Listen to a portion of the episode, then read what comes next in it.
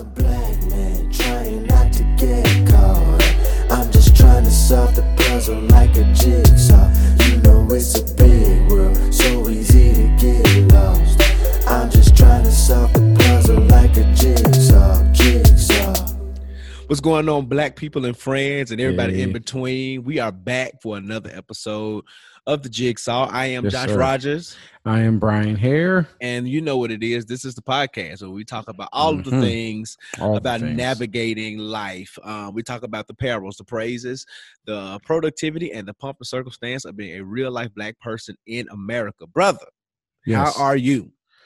Whew, I am exhausted. Listen, we are one and the same. I'm exhausted, brother. Like, we are one and the same. Sleep. It's like feels like this is the longest week in the history of weeks. Listen, this is the most Monday of a Wednesday mm-hmm. that has ever existed. Ever. But like Maya Angelou said, and still I rise. I'm rise. still here. I am here.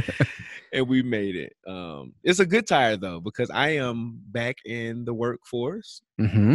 enjoying working, not mm-hmm. necessarily enjoying my commute, not necessarily mm-hmm. um, enjoying having to go to the office every day. But at least I don't hate it, because at my last job, on days when I retired, I had like a double entendre. I was tired and hated the workplace and ninety-nine percent of the people I worked with. So, mm, okay. uh, there is some relief here, um, but I'm super excited, super grateful. Things are going well, but it is a lot of work. Yes, sir. Um, but yeah, man, that's, that's why I'm tired. What, what got you so tired? Same thing. I, you know, we talked about me starting a new, new job within oh, the yeah. firm. Uh-huh. Um, so my transition date is Monday. So I'm at this point, I'm really trying to close out everything that I had outstanding. Yeah, to make sure I, I go into the next job with everything done. Um, so I've been like staying up late at night, in the middle of the night, just working on old stuff. So I'm gonna be tired for a while. Look at you being a responsible adult and transitioning from one office to the next. We'll right. get into that later. Doing the right thing during my transition. Doing the right thing during your transition. Yeah, but um, you know, that just is how it is. But uh, yeah, I'm I'm ready. For, I need I need a day off. I need a vacation. You want to hear something interesting? What is that? So you know, last week we did like a real quick episode because mm-hmm. of America. Oh, Lord. But what we did not get a chance to acknowledge was mm-hmm. what I consider okay the beginning of the Christmas season, which is November first. No, sir. November first. And that's when we bust out with Carols in My Mind. Temptations, right? Um, mm-hmm. Of which you didn't know about? I did not know. How did you go through thirty-five black years of life and not... Reverend, I did, I did, and the funny thing is, I, I listen to Temptations music regularly, and I, you know, I just Christmas is not using my. I, thing. I know, Mama Cynthia raised you better than that. I did. I, I saw it on social media. And I was like, in my mind, everyone was talking about it. So I was like, I don't know what this is. So I hit a hit, a, hit you up. It was like, uh, what is this? And then the level of just shame. That was shame, and I wanted to publicly shame you, but I said no, this is a safe place, so I sent him the song. Mm-hmm. Um but Brian mm-hmm. seems to believe that we cannot officially celebrate Christmas until post Thanksgiving, and I am just not under that. I just don't subscribe to that doctrine. Okay, so the thing is that there's supposed to be a good old transition mm-hmm. to Christmas, right? Mm-hmm. So we have Halloween, which is the devil's day, okay? Mm-hmm. It is. And then we get back, we go to Thanksgiving, where we, you know, giving the Lord thanks for all the things he's done, and we come okay. together as a family, and we're rejoicing and being grateful oh, for all the things that he's done in our lives. Okay. And then we lead up then to Christmas, when you get the gifts, so you already, you already gave him thanks for all the stuff. Okay. Now you get more things. And then now we celebrate Jesus and Christmas. That's how it works. What did the old saints teach us, Brian? What is that? Every day is a day of Thanksgiving. We ain't got to wait. For the, see, this is the thing. This is why Thanksgiving, because it's unstable. It doesn't even have a set day. It's just the last Thursday in November. Okay? True. So we treat it the way it treats itself.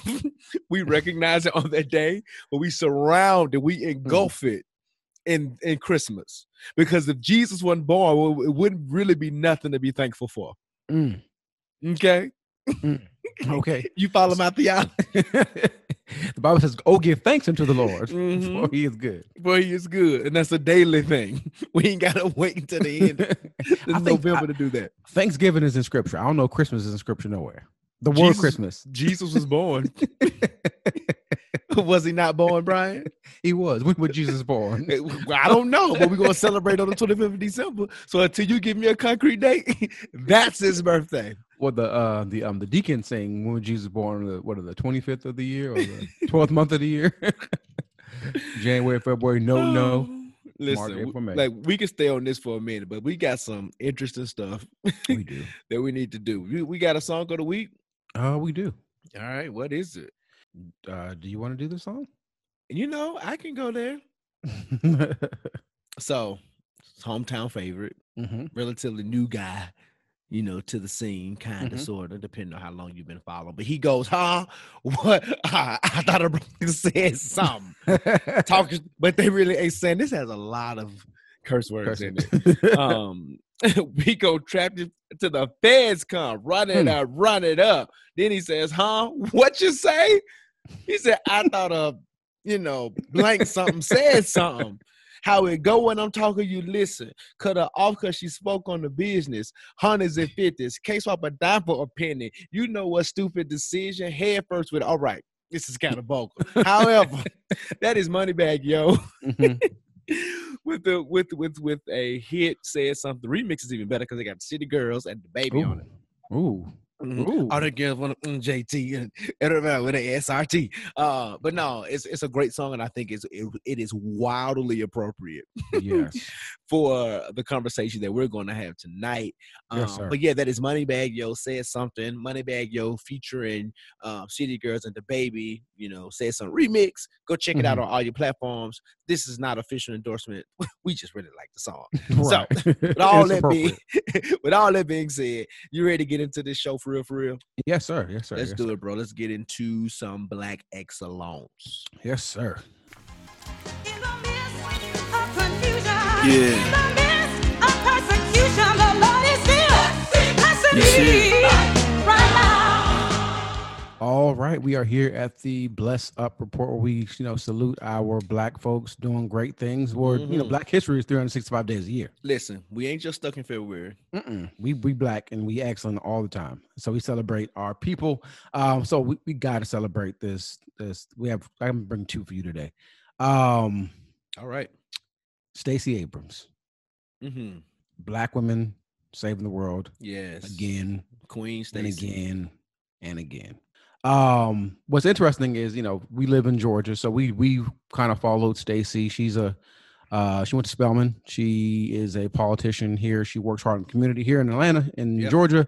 Um, so we know she ran for the uh, for the governor uh, of the state of Georgia in two thousand eighteen, yeah. mm-hmm. and there was some shifty stuff that went on. Um, Governor Kim, the now governor, um, he was the Secretary of State. And he purged a bunch of votes from the ballot, uh, from the um, from the registry. Right. Um, and she lost by an extremely slim margin. Um, so what did she do? She ain't quit. She ain't complain. Uh, she actually started a couple um, organizations, Fight for Action, mm-hmm. uh, which is uh, helps people um, fight for free, uh, free, uh, fair election, which is ironic that we're talking about right that right now, uh, and Fair Count, which is designed to make sure that everyone's voices are, is heard, especially in the census, but also in elections. Um, so Stacey Abrams is doing great things in the community. She's doing great things in the nation. She literally um, is probably single-handedly responsible for um, Georgia turning blue in this election. Um, I saw a meme that says, uh, if losing the battle but winning the war was a person, Stacey Abrams is that. She, she is lost. It. She's that. She um she lost uh, here in Georgia, but she ultimately um, ends up winning uh, it for uh, uh, President-elect Biden. Uh, so definitely want to shout her out. And it's eight hundred thousand people she got registered to vote. New registered. Listen, not eight. Not eighty. Not eight hundred. Not eight thousand. Not eighty thousand. eight hundred thousand. That's a lot of new. That's, that's almost a new million voters. new voters. Yeah. And my understanding is most of the newer voters voted for Biden. So, oh, absolutely. Yeah. Again, another reason why uh, if if she's not you know, does not have a, a huge role. We'll talk about that later, probably. Yeah, we can talk about that. I, I, have, I have feelings about that, but go ahead. Okay. uh, so definitely, uh, bless up, Stacey Abrams, Black Queen. You're doing great things. We appreciate you. Uh, the world wouldn't be what it is without you. Uh, another one, um, Josh, you know, I love a good graphic tee. Yeah, we all um, do. We do. Uh, and we love the Lord. Do we love Jesus? Ah, I love Jesus. He's my savior. Uh-huh. Storms are raging. What is it? He's my shelter. And where you lead? Where he leads me. What you gonna do? I will follow. Why? I love Jesus. Uh-huh. He loves me. Yes. We love the Lord. I won't we take love it back. I love the Lord, and I won't take it back. Oh, don't get me stirred up in here. We've been to church a long time. we, so. been, we missed church, y'all. Devotion. Yeah, so uh definitely want to shout out, uh you know, put graphic tees, put the Lord together. We have Joseph Parker. He created Equipped Brand, which merges, you know, uh good uh wholesome mm-hmm. uh, graphic tees and great things like that. And also he's a Black man uh based in Birmingham, Alabama. The mission is to inspire the God-given plan and purpose that's inside of us, one piece at a time, thoughtfully crafted to reflect God's glory and provide inspiration to live out the full expression of who we are in Him. Come on, mission statement. So, isn't it a great statement? And listen, listen, I'm inspired. Me too. Um, so I'm definitely going to support. Uh, if you want to purchase, uh, go to equipped brand dot com. You can also follow them on I G at equipped underscore brand. Again, Black business. Uh, he loves the Lord. Uh, so I'm definitely going to support. You going to support, Josh? Yeah, and Joey, if you want to, you can send us a T-shirt. Just right, can, just oh, wait, and send it. We just, we'll wear them. We'll wear it. We'll wear it on the, our Instagram and our Facebook. Mm-hmm. No, we we gonna support this brother. We encourage y'all to bless up to Stacey and bless up to Joseph. All right, uh, ready to go to uh, the billboard, bro? Let's go. Oh God. All right, so the billboard is here, and twenty twenty has done what twenty twenty um, always loves to do. Unfortunately, mm-hmm. we have lost two additional legends. We lost yeah. in the church realm, but also mm. pretty globally too, Bishop Rance Allen. If mm-hmm. you don't know who that is, it's uh-huh. Oh, right, that's him. Uh, that's Something him. The famous. Found the name Jesus. There it is. From my favorite guy. Oh. Kirk Franklin. You can say, oh, if you want to. Yes, you were, you were right there. That was your immediate reference. You didn't go to any other song. But anyway, uh, uh, Rance Allen is a trailblazer in gospel music. Definitely, um, definitely. Had the Rance Allen Group, just phenomenal voice, super creative with his riffs and his runs, yep. um, preacher of the gospel, leader mm-hmm. within the Lord's church. Uh, from what I understand, was a very humble and nice and loving man, husband, yep. father, all that great stuff. Um, and it was kind of unexpected. I think we woke up one Saturday morning and it was like, oh, Rance, Rance Allen's gone. Um, mm-hmm. I believe I've heard that I think he suffered with diabetes mm-hmm. and that played parts into his untimely death. But we're definitely playing, praying for his family, his church definitely. family, mm-hmm. all of those who loved and, you know, supported and were impacted by his life. Um, on an m- even more global scale, we lost um, Alex Trebek. Mm-hmm. And unless you've lived in under some type of rock all of your life, he's right. right. um, he's hosted that show for decades, mm-hmm. and you know most people, if you ever spent time with your grandmama, you didn't watch it. You've watched Jeopardy, whether you wanted to or not. And he's mm-hmm. just a cultural icon. Even yep. if you weren't a fan of Jeopardy, you you knew the song, you knew the waiting music, mm-hmm. like you yeah, mm-hmm. all of that. Like you know, it's, it is it is a staple within most households. Mm-hmm. And from what I know about Alex Trebek, Mister Trebek, he was a um, he was an ally. He was a pusher of justice. He was a very smart man, um, very witty man, um, and he will be sorely missed. We do understand that he fought pancreatic cancer for years. Mm-hmm. So uh, I believe the Lord gave him to us a little bit longer um, than anybody anticipated, but it's always sad to see someone go regardless of whether they were sick or not. So prayers up to his family as well, his friends, and um, his loved ones. Okay. Um, into some more jovial news. Okay. Um, as we talked about earlier, we are officially in the Christmas season, whether the Grinch on the other side of the mic Don't wants do to, um, wants, uh, you know, whether Brian Ebenezer Scrooge Hare wants to, wants to acknowledge it or not. We are here. With that being said, Netflix is dropping um, a original movie, Jingle Jangle. It is um, a Christmas journey It drops on Netflix and in select theaters on November thirteenth, twenty twenty. It's direct, directed by David E. Talbert, and the cast includes our queen, Phylicia Rashad, uh, Forrest Whitaker and his eye, Keegan-Michael Keegan-Michael Key, uh, Anika Noni Rose, and Ricky Martin for our Latinx and brown brothers and sisters. Mm-hmm. So, Um, since we are in a given season, don't be stingy, don't be selfish. Um, hand out that password. If your ex got your Netflix password, feel free to change your password, make it something real hard. But for, for your friends and your loved ones, share their Netflix passwords, set up them a temporary account, and let's all um, make that joint the number one movie in the world. I believe it's going to be great. Um, I'm oh, always yeah. here for a new Christmas movie. You know, mm-hmm. Brian, I know we've talked, um, in the past by some of our favorites, and like Best oh, yeah. Man Holiday and This Christmas, mm-hmm. and um, I feel like I'm missing one. Um, uh, uh, almost Christmas. Almost Christmas. Yeah, almost some, Christmas. Some of our favorite black, and then you got the classics like A Christmas Story, with mm-hmm. it was kind of blah, thirty-fourth Street, A Christmas Carol, all those kind of things. So it's going to be super dope to add something else to the list that is mm-hmm. not a cheesy, boring Lifetime movie. Mm-hmm. So moving right along. Um, speaking of our uh, brown brothers and sisters, one of our brown sisters found herself in mm. hot water. Oh, um, Eva Longoria, with her fine self, got she in fine. some ugly trouble um, mm-hmm. after saying she was being interviewed, and they were talking about how pretty much black people, but more specifically black women, mm-hmm. you know, came through and made this election what it was. Right. And in so many words, she said, well, no, I mean, they did great, but the real, the real heroes here are Latin, are Latin women. Mm. Um, and I, and it was just like, wait a minute, wait a minute, ma'am, ma'am, pause. And so Black Twitter did what Black Twitter did, and the Black mm-hmm. delegation did what the Black delegation did, and mm-hmm. they drug Miss Longoria about her um, extensions through, through these internet streets, um, but then she tried to backpedal.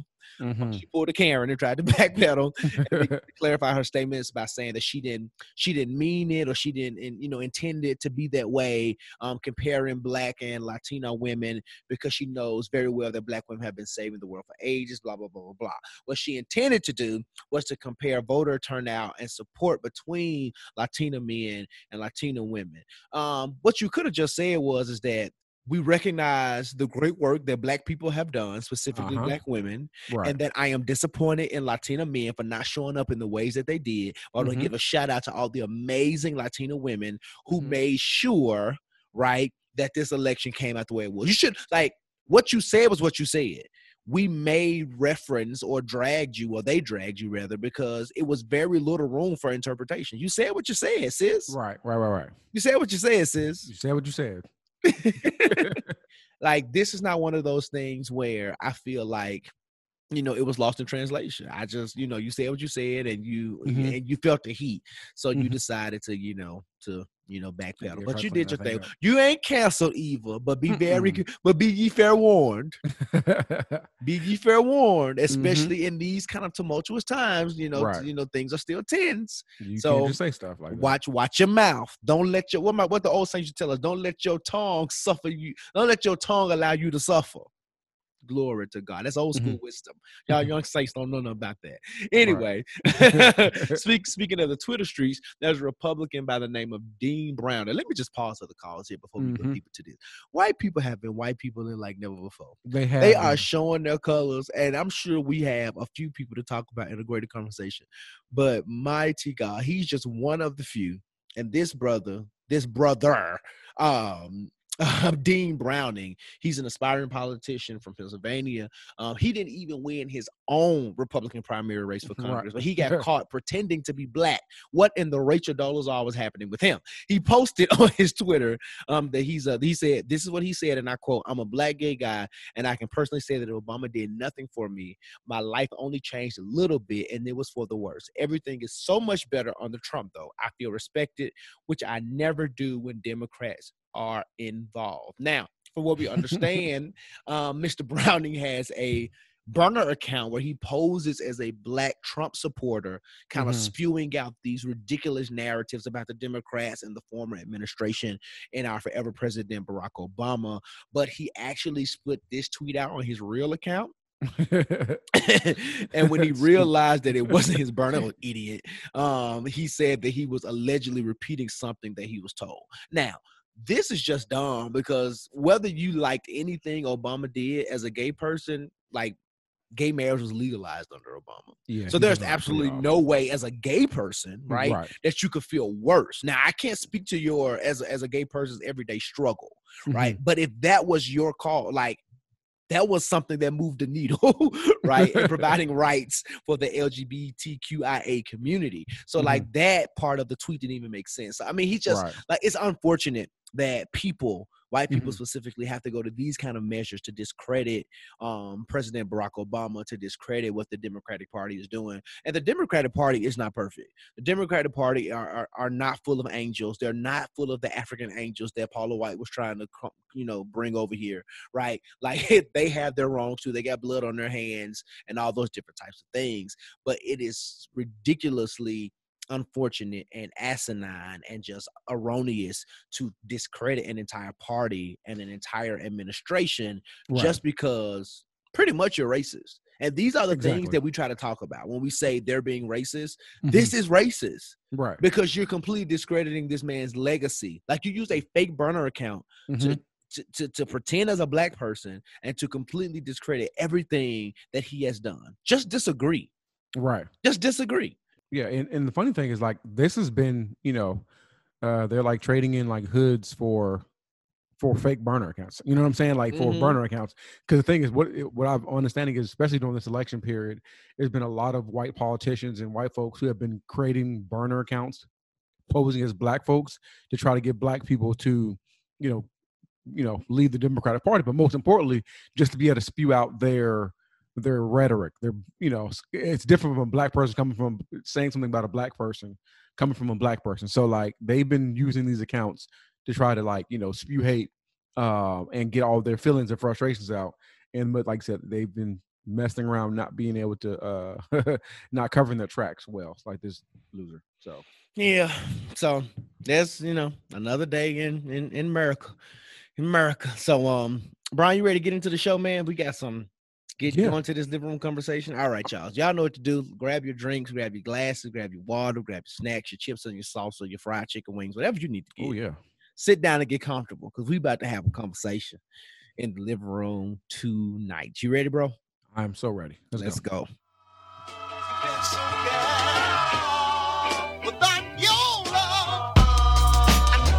It's about to love. All right, we are here in the living room, ready to have a great conversation. How about you, Josh? I'm ready. I didn't kick my shoes off and got my feet up. I'm ready. Man, uh, so for the last month, we've really been talking about the election. So yes. um, we thought that it was going to be over. uh, it's over, um, but all the things that are still happening, and um, it's been over a week by now. And they are. It ain't over. Now you sound like the, the white evangelicals. Until God. You sound like the white evangelicals now. Come on now, brother. That's the song that they sing, and they they listen. They don't listen, want this thing to they, end, and it's they, over. They praying and crying and all kind of carrying on. Well, I got a battle. Here go Kirk Franklin. It's over now. That's a good one. It's over now.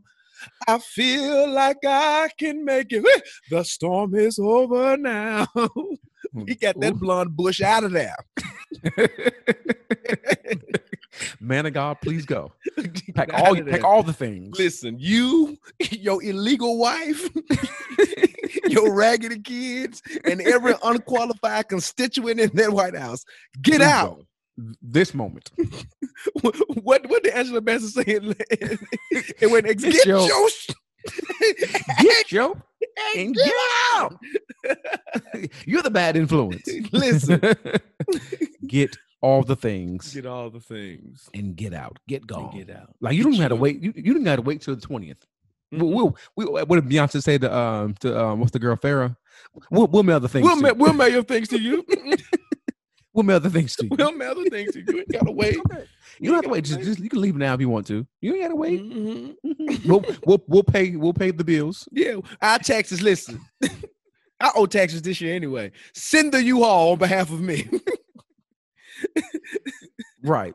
Um, shoot, you know, we'll give you your deposit back. We'll give you a last month run back. Mm-hmm. It's okay. Just leave, mm-hmm. leave now. Leave now. Um, because we got to come in there. The prayer warriors got to come up in there and, and start to pray. Yeah, the, the African uh, angels, the African angels to come there and clean the house.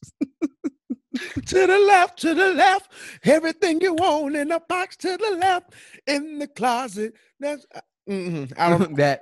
Yeah, but that all that. Please go somewhere. But yeah, um, um, yeah. From what it looks like right now, uh, I, although you know the the I was about to say the man of God, um, you ain't no man of God. He don't know. That's a godless man. He don't know Jesus. He don't know the man. He don't know the man. Um, but yeah, uh, um, yeah. It's been over a week, uh, and he's still trying to put up a fight. Uh, and there's really no way. You know, there's no evidence of any type of election fraud. There's no evidence, um, clear evidence of any type of mass fraud. Um, even in Georgia, our Secretary of State came out and was like, um, I know it's close. Y'all can do a recount, but um, ain't no fraud. And he's Republican. He's Republican. He's a um, Trump supporter. He's a Trump supporter. And he said uh, nothing. So um, in all most of the states to where uh, there's this alleged fraud, alleged mm-hmm. fraud, that the, the gap is so wide. So even if they found maybe ten thousand illegal, as they claim, votes, like it's it still wouldn't win. be enough. It wouldn't be enough. It wouldn't I, be enough. I saw a post on this, um, and I'll reserve the details of this for a greater conversation, because boy, do I want to drag this person. Mm-hmm. Um, but I saw a post that a person posted, you know, alleging that in Michigan there were about, um, I think ten thousand or something so odd fraudulent ballots from dead people. Now, from my understanding, the margin in Michigan has been anywhere now is up to like, I mean, sixty to about one hundred oh, some yeah. thousand and, votes and now. growing, yeah, and yeah. growing. So ten. Okay, take all ten thousand. Let's just say that's real. Mm-hmm. Take all ten thousand of those out. What is that going to change? You know what I'm saying? So Nothing. like, all, and that's the other thing. Like, even the conspiracy theories that y'all have, even if they're mm-hmm. all true, the numbers that you're throwing out there are still not large enough Mm-mm. to turn this election around. So I'm trying to figure out, like, what is it? Mm-hmm. Like, what is, like, Georgia as of this morning was of like like fourteen thousand again and growing and growing. You know, they're still counting like military right. votes and stuff like that. Like, right, you know what I'm saying? Wow. So if this, so if there is, let's just say a thousand of them were wrong. Let's just let's give him about almost ten thousand for every state. Mm-hmm. It would not be enough Mm-mm. to turn the states back red.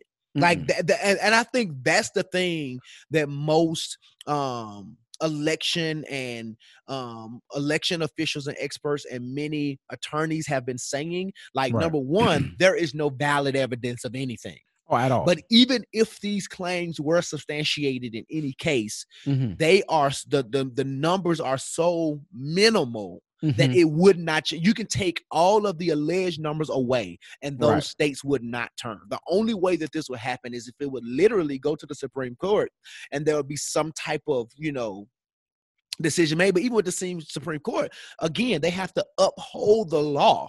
Mm-hmm. Which means that at some point we maybe have to revote, or like, you know, they have to do whatever recount, whatever the state law suggests, right? That's what right. they would have to do. And all these, and the people like Georgia, while I don't necessarily agree with this hand Ooh. recount, what Stupid. they're doing though is upholding the law. So mm-hmm. after it's done right. and he still loses, then what? Yeah, and, and that's the thing. That's the thing. Like, then what? Right. Like, and, and and even on top of that, I still don't. I still think he's going to try to find a reason to stick around. And the thing I I think the real issue is not necessarily the fact that he really believes he won. I think he he's still bitter and upset because he feels like um, when he won that the people um, didn't feel like he won um, because of the potential collusion, and but there was evidence yeah. of collusion. You know what yeah. I'm saying? Like, there was a thing, and you know, and he was impeached because of absolutely those things. Um, so it, so it, this is not that. Yeah, I mean, the, the one thing that I will give Mister Trump mm-hmm. is that he's been consistent since twenty sixteen oh, that yeah. there has like there are issues with our voting um, mm-hmm. system, that there are issues in the ways in which we vote and things like that, right? Um, he that that's been consistent. So that is why, another reason why I'm not necessarily surprised that he's acting the way mm-hmm. he's acting. I think we've all were expecting some type of blowback um, if he lost this election. Um, I think it's turning out to be crazier than we thought. We're seeing people fired from Um, national security positions and forced to resign and all these different types of things, right? Um, right. The Pentagon is going through all these changes, and he's like disappearing. He's cool, as quiet as he's ever been, right? His entire, you know, time in office. So, like, I will give him that piece that he's like he's been consistently wrong, right. but he has been consistent in in. how he's viewed the elections. I think another thing, Brian, that hasn't gotten enough attention is that even in twenty sixteen, when he won, mm-hmm. America still did not vote for him. Like, he lost the oh, popular yeah. oh, vote yeah. again. Oh, yeah. Mm-hmm. You know what I'm saying? It's just the ways in which our electoral system is set up mm-hmm. allowed him to win um, four years ago. But right. this time he lost the popular vote and he lost in the electoral college, right? Right. So I think this is just a double blow. Mm-hmm. And the states that he turned red last time have turned back black. I mean, back blue. Right. And and you saw, and then we talked about it in the Blesser Report. We see efforts like with Stacey Abrams, who mm-hmm. registered eight hundred thousand, right? So, like, and just think about that. She registered eight hundred thousand registered voters. And Stacey Abrams' entire voter turnout campaign is based on ethics. It's based on doing it the right way because mm-hmm. she was done so poorly. So right. all eight hundred thousand of them were voted right. So even if Georgia, like, I... everybody should have known that Georgia had a really high possibility to turn blue because, as yeah. you said, the eight hundred thousand people who she registered, ninety-nine point nine percent of them, I'm sure, voted voted Democrat, mm-hmm. right? So that is like that is more than enough. Oh yeah, to oh, change yeah. like, and clearly all eight hundred thousand of them did not vote because right. the, the the margin would be way you know say higher, but right. at the same time, a fraction of them that did enter the voting process this year was enough that helped, right? On top of all of the high school teenagers who turned eighteen between like twenty seventeen on up, right? So we saw all of that impact elections nationwide. And I just think that, you know, a lot of this is ego. A lot of this is him trying to maintain this base. Um, mm-hmm. But just like most of his claims, they are senseless. They are not founded in any knowledge or expertise. They're not founded in any facts. Um, it's all. just him spewing out all of the things that are just wrong, and he has no explanation for anything. I, at this point, I don't expect him to concede in a gentleman-like fashion. Oh yeah, I, I expect. Think he's gonna do that at all. Yeah, I don't think he's gonna do it, and it's okay if he doesn't. Mm-hmm. Like I don't, ex- I, and I really don't necessarily need you to. What mm-hmm. I need you to do is hurry up and get to the final date. I think it's like December eighth, where everything mm-hmm. has to be final, final, so we can start releasing these transition funds, mm-hmm. and President-elect Biden and Pre- Vice President-elect um, Kamala can start slowly transitioning in. Uh, we see that he's starting to select cabinet positions and, you know, key key staff members, and he's already put together his coronavirus task force. And like, like let's allow things to like let's allow things to be civil. Yeah, and, and to me, like if I'm if I'm a patriot, as most of the people claim to be, like if anything, you're sabotaging the United States. Yeah, this is the most unpatriotic thing I've seen in a long time. Yeah, regardless of if you think you want or not, like. And, you know, there are certain things you can be doing. You know, you can, you can even, even if you can sit there and say, you know what, we're going to start the transition process. We still going to count these votes. Um, and if it turns out that um, y'all did something shady or whatever, mm-hmm. I'm going to want the keys back to my house. You know what I'm saying? Like, right. that could be, the, that could be the thing um, because they would have to just flip it and reverse it, um, you know, which is not going to happen. But th- that's the thing. So you're sitting there sabotaging the United States. And think about this, like when President Obama, you know, had to sit down in the office and talk about the transition. He didn't look happy, but he he did the thing. You know what I'm saying? Um, so, yeah, I, I think that's um, something that is really frustrating to me is the fact that, like, you are literally sabotaging the United States. You're saying you love the United States, but you're not really doing things to put the United States in the mm-hmm. best position mm-hmm. to go forward. Right. And um, I even think, like, you know, some of the people he's getting rid of and him, him his silence to me is actually... And I don't know if we're, I don't know if we're kind of off topic, but this silence to me is a little more unnerving or a little makes me a little uneasy. 'Cause I feel like his people was plotting some crazy stuff.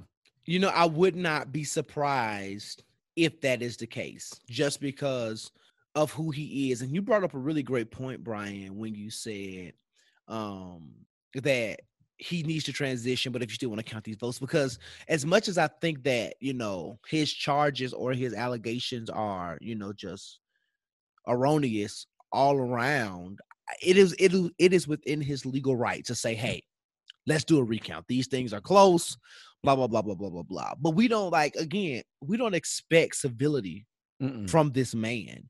Um, so even if we disagree with the ways in which you wanted to go about challenging it, it's within your right. But in the meantime, but I guess if you're going to challenge it, you can't concede. But that means that you don't have to be silent. What it could really right. mean is that you stop tweeting things like, I won the election, because you didn't. Right. You stop saying things like, we're going to do this, we have all this evidence. No, you file your lawsuits, you present mm-hmm. whatever evidence that you have, and then you do the recounts. If a state grants it, like Georgia did, you get your recount, you see what the final numbers are. And at that point, man, because that's the other thing. If Georgia recounts and it turns blue, it just makes it increasingly worse. Oh, yeah. Because let's just say even Michigan, like if Georgia turns blue and he keeps Nevada and Arizona, which is he's going to keep, You you still wouldn't have two seventy. Like Biden yeah. will still have the two seventy. Right. So like challenging these other spaces, and that's the, and I guess that's what everybody's scratching their head about. Mm-hmm. What's the point of the challenges? Where is this evidence? Most of the evidence that your legal team, you, Rudy Giuliani is your attorney. Let's start there. He's the worst. Let's start there, right? But all of you, like your, your legal team is presenting these allegations, and most of them are falling flat as soon as they hit the courts. Mm-hmm. So you're not even getting a real chance to fight because you don't have substan- like you don't have any really evidence to prove the things that you're saying are happening. Mm-hmm. Like at all. You're making the, you're making the, the allegations and trying to find the evidence. You know what I'm saying? Like, I think even like Rudy Giuliani or somebody else, maybe really Rudy, um, he put out a, a hotline to try to, you know, find people or have Child. people call in uh, to provide evidence. And then I want to say, I don't know if you saw this Fox News clip recently. There is a, um, an anonymous uh, person who was talking about voter fraud in Nevada. Mm-hmm. Listen to it. It kind of sounds like the person that's sitting in the White Office, in the in the Oval Office right now. it it literally does. Like the way, like the cadence of the of the of the of the voice, um, uh, the terminology, mm-hmm. um, the way you know they were just speaking. Yeah, we, we, I might have to show it to you, but it's it's definitely it sounds like. Yeah, send it my uh, way because I haven't seen. You know, I steer clear from. From Fox News. Yeah, it, it sounds just like Donald J. Trump. Like it does. And and the, the person, their face isn't showing. Mm-hmm. So it's like blacked out face. And it's like, um, yeah, I don't, I don't think that's that. But, you know, so so let's let's go this way. So we believe and we, you know, are pretty certain that um, after all this is said and done, Joe Biden will be declared the winner. Mm-hmm. um, and he will be the president, you know, as we believe, for the next four years. Mm-hmm. So what are your thoughts on the next four years? Oh, Chile. Um, well, that's a loaded question. I think I represent a vast majority of America who celebrates the victory of what Biden and Harris represents, mm-hmm.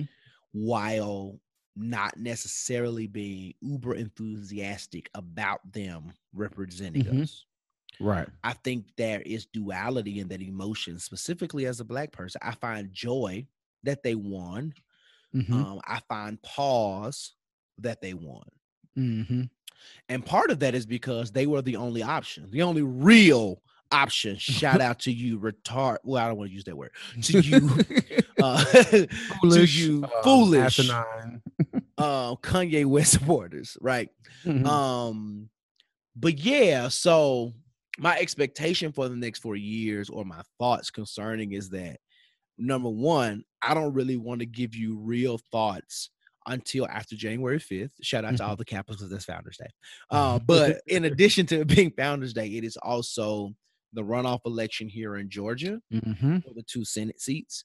So after, at the end of that night, hopefully, right, the numbers will be, um, you know, like it, it, it'll be enough numbers, you know, not in so much of a close margin. Somebody get that fifty plus one percent.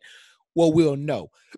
Why is that important for those of you who may not understand? Well, Georgia literally is about to determine who the majority is in the Senate. Mm-hmm. And that is going to really determine the type of presidency mm-hmm. or first term that Joe Biden has. Yep. And um, I have an additional point, but I want to say this first. I read on C N N that Biden and his team are preparing two plans. One that's really progressive mm-hmm. in case these runoffs go well, mm-hmm. and one that's a, a lot moder- a lot more moderate in mm-hmm. case they have to start reaching across the aisle and really working with a Republican majority's Senate, right? Mm-hmm. I say all that to say that the reason why it is important that Biden gets it right the first four years, because I've said it on this podcast once, and I'll say it again, and I'll stand on my separate heel um, from Terry Crews and let you all know that his first four years are, go- are going to be indicative to the type of success that Kamala has as the front runner of the Democratic Party. Mm-hmm. And she's not a she's not a, a placeholder like Mike Pence, like Dick Cheney. She is one of those individuals who is go- like she's already ran for president, right? She so she's going right. It's like she already has aspirations for president, and many times mm-hmm. the vice president, uh, most times, are very successful. There's only very few cases, Al Gore being one of the most recent ones, mm-hmm. that ran and did not successfully become the next president of the United States. Right. So the ways in which Biden shows up is going to be super important for Kamala's uh, future aspirations as president. Yep. So my thoughts is that I do think we're going to we're going to see more moderate action than we see progressive, because mm-hmm. if we look at Biden, he's not super progressive. What I do not think is going to help him is that he's going to try to um, pad his cabinet with more progressive thinkers. Um, mm-hmm. There are people like Pete Buttigieg, um, Elizabeth Warren, Bernie Sanders, who have made the short list for his cabinet position. Now, while that'll mm-hmm. be a super team, that's likely not going to happen in that extreme with Mitch right. McConnell as still the majority leader of the Senate. Right, right, right. However, you can kind of see where his where Biden's thinking is in terms of diversity, in terms of, you know, progressive policy and things of that magnitude. So mm-hmm. I think specifically for Black folk, we have to keep our foot on their necks, number one. Yep. Like, Biden said his acceptance speech that the African-American community showed down, we had his back. Like, now it's time for you to really have our back. It is time for you to really, I know you call your little play and lift different voice and sing, but it's time for you to lift your little voice and sing and really show us what is in this plan, really put out some things, you know, get rid of these student loans. Um, right. I Those. know that I know that reparations is nothing that can happen tomorrow, but really putting forth an, a, a tangible effort of an exploratory committee, like really moving the ball forward, these types of things, um, you know, making sure that there are housing policies in place, making sure that we are eliminating federal charges for s- small crimes like, you know, marijuana possession and things like that. Right. These like kind of federal level things right. that will almost force states to kind of reconsider their laws, right? Mm-hmm.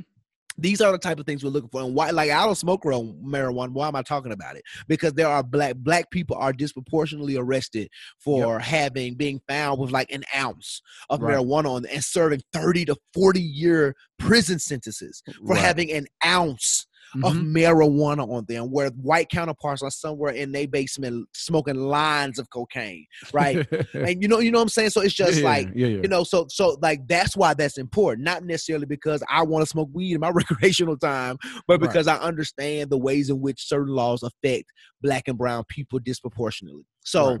those are my expectations, but on the other side of my expectations, they are tapered to not expect a whole lot.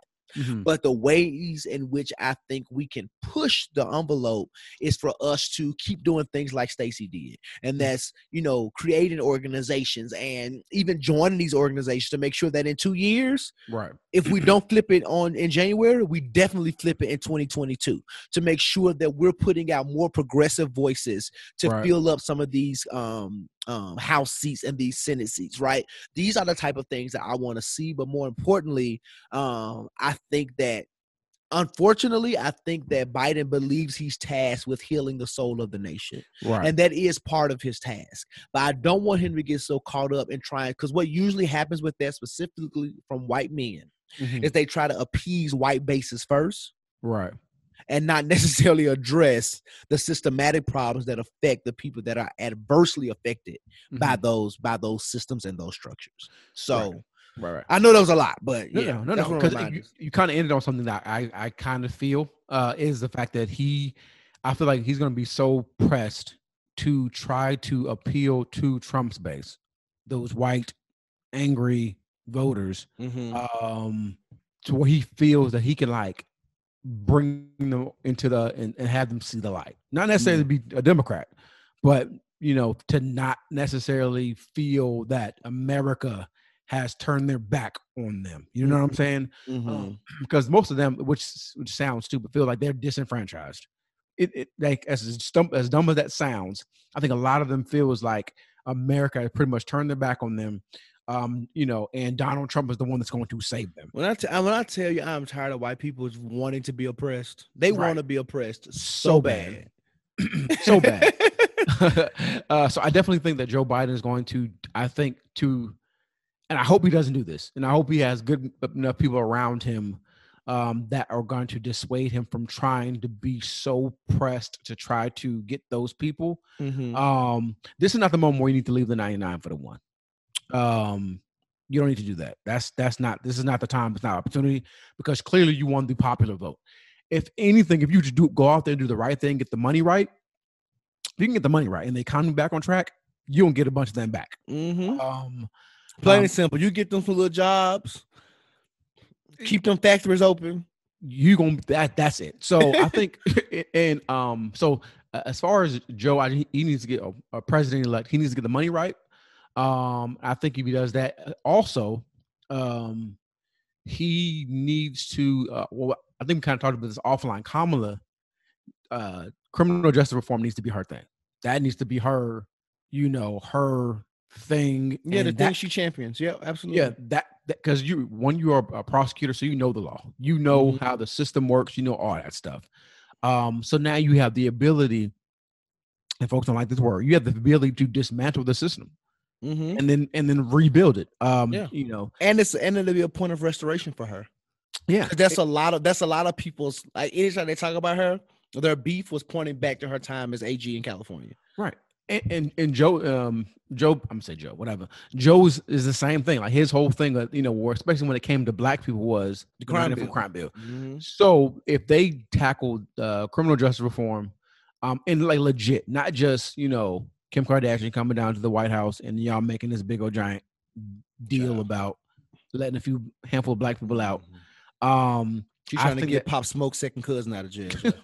Like, right. Like that's something you, I think they can do um, to bring us forward. However, mm-hmm. um, I would put more responsibility, and it sounds bad, more responsibility on the people.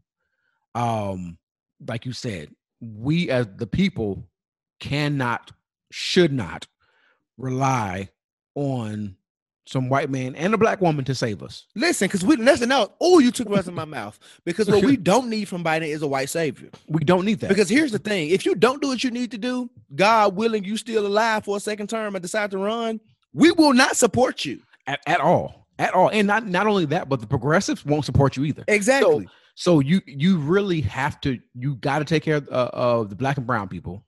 You mm-hmm. got to take care of your, the progressive people, and you got to take care of even the moderate. So you have more. There's more people who are with you than against you. Exactly. Um, but not, I don't think any of us, um, especially after the Obama years. Um, even though I do believe Obama did some things, and he tried hard to do some things, but he was fighting, you know, a a a, a tough Senate. Mm-hmm. Um, but I think we learned our lesson to uh, of complacency. Yeah. Of we we we voted him in twice, but on the midterms we ain't do nothing. In the streets we weren't doing as much as we could be doing. Mm-hmm. Um, but I think during the, the the the Trump administration, all we we have a Senate, we didn't have a White House. We all we could do is be in these streets. Exactly. And that's uh, what and that's what I don't want. On top of I saying that we don't need a savior, I don't want us to get complacent. Like mm-mm. us getting into the White House is literally getting our foot in the door. Us right. getting Kamala in that seat is literally getting our foot in the door.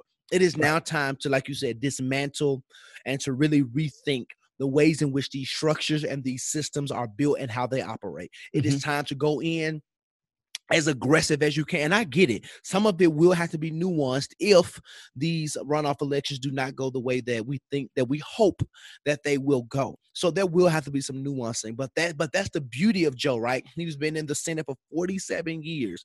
He knows right. how to reach across the aisle. He knows how to make that communication. And I think using that skill set will allow him to craft policies and work mm-hmm. with Congress and work with Kamala and create um, language, right? That'll be, um, easily a swash for both sides of the aisle. Now, your issue is going to be Mitch McConnell because he's just a butthole. Yeah.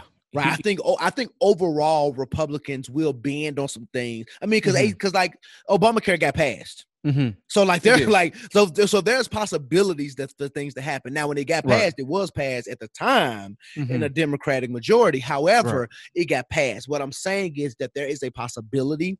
What the like a stimulus package happened. It right. was minimal. It didn't do much of nothing for nobody, mm. but it happened, right? right? So what I'm saying is that with the right type of language, with the right kind of negotiation and fighting and back and forth, things are possible. But to right. your point, I don't want him to spend so much time trying to um, gather all the Klansmen and all the Proud Boys right. on his side, because that's not where your effort needs to be. Mm. Brian, you said it beautifully. You won the popular vote. So you right. were able, so most, the majority of America is with you.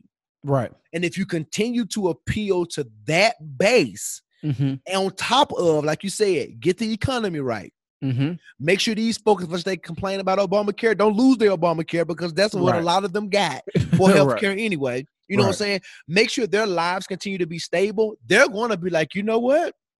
Mm-hmm. My life is pretty much the same under Biden and Trump. You know what I'm saying? Like, you know, right. for the most part, right? So what I'm saying is, is that I don't want him to go in there thinking that he has to be, again, this white savior. He has to stand on this kind of um, hyperbolic cross on Calvary and, right. you know, and kind of bring all the black folk into salvation. That ain't what we here for. I got mm-hmm. one Jesus and he already paid it all. What I need you to do, ooh, all to him. I what, what, what I need, what I need you to do though, is go into their office and really do the things that you said you're going to do. Like mm-hmm. now, I don't expect everything on your website to get accomplished. I just mm-hmm. don't. I've been around. I'm old enough. I've studied politics. Understand mm-hmm. that some of what you said were talking points, and that's mm-hmm. okay. Mm-hmm. But when it comes to student loan debt, I need you to have cre- like real action to eliminate some. Or diminish it. When it comes to a black agenda, I need you to really think about the ways in which we talk about criminal justice reform and education mm-hmm. and mm-hmm. putting funding into impoverished neighborhoods and neighborhoods that's been abandoned. When you talk about education, I need you to think about ways that um, schools within low-income communities and those and you know and, and black and brown communities get equal or more funding so that they can be equitable to their uh-huh. to, to, to the white counterparts up the street and, and across these other cities. When we talk about healthcare, I need needed to be accessible and affordable to everyone within the United States. We talk about job opportunities. Mm-hmm. I need you to make sure that minimum wage is a livable wage. Quit trying to talk about incremental change. We are in twenty twenty. There is right. no way in the world, bro. You're from California. Can't mm-hmm. nobody really live off fifteen dollars an hour. No. But At the, but at the same time, like it is much more manageable to have fifteen an hour than it is to have seven twenty-five. I'm from Tennessee. Cost of living is much is much more l- less expensive. Mm-hmm. However, seven twenty-five is getting you nowhere. Like nowhere. These are the direct things. Like while the Green New Deal may be super progressive, we need to address climate change. Bro, it was seventy-seven degrees mm-hmm. in Georgia today, and Georgia's a southern state. However, it gets cold here. Mm-hmm. And the fact that it's seventy-seven degrees in the middle of November is mm-hmm. indicative of climate change. So whether you agree with the, the, the, the, the extreme measures of the Green New Deal or not, we cannot ignore the fact that we need something to address climate change. So that's so that's what we're saying, Joe. I don't. I, I hope you're listening. I hope somebody who knows your team sees right. the pod so that you can hear like these are the direct things we need you to do. We need to make sure our allies across the waters are safe and we are mending relationships. Relationships and making sure that those relationships are intact. Like, yep. this is the kind of stuff. And and putting together a cabinet. Mm-hmm. that is functional, mm-hmm. and not putting surgeon generals in hood places.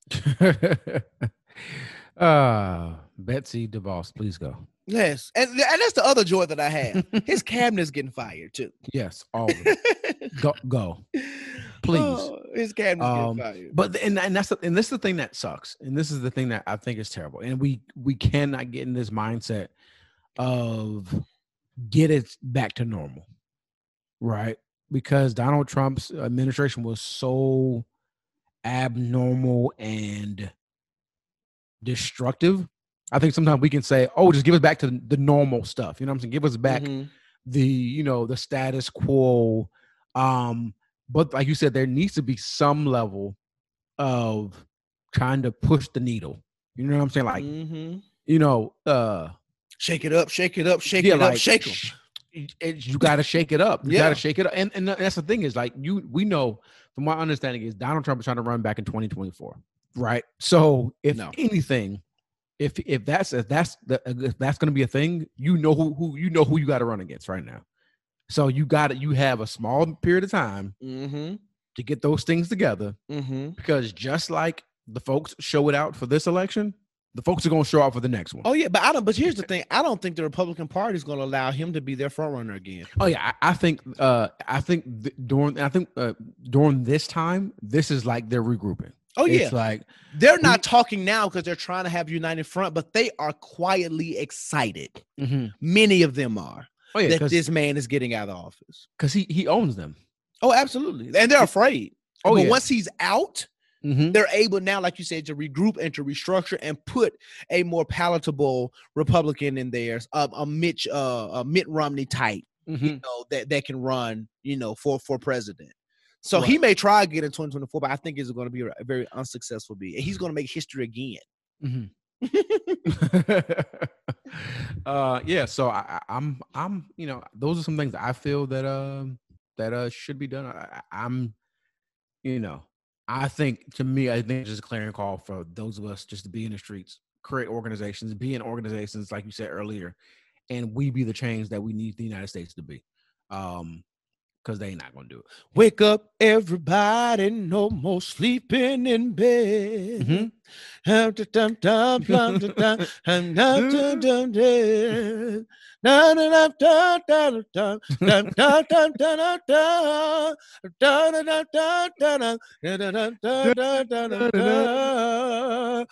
Whoa, this part I was waiting on. The world can't get no better. If we just let, let it, be. it be. I don't know the rest of it. No, no, no, no, no, no. I didn't want you to do the ad lib. The world ain't get no better. We got to change the world.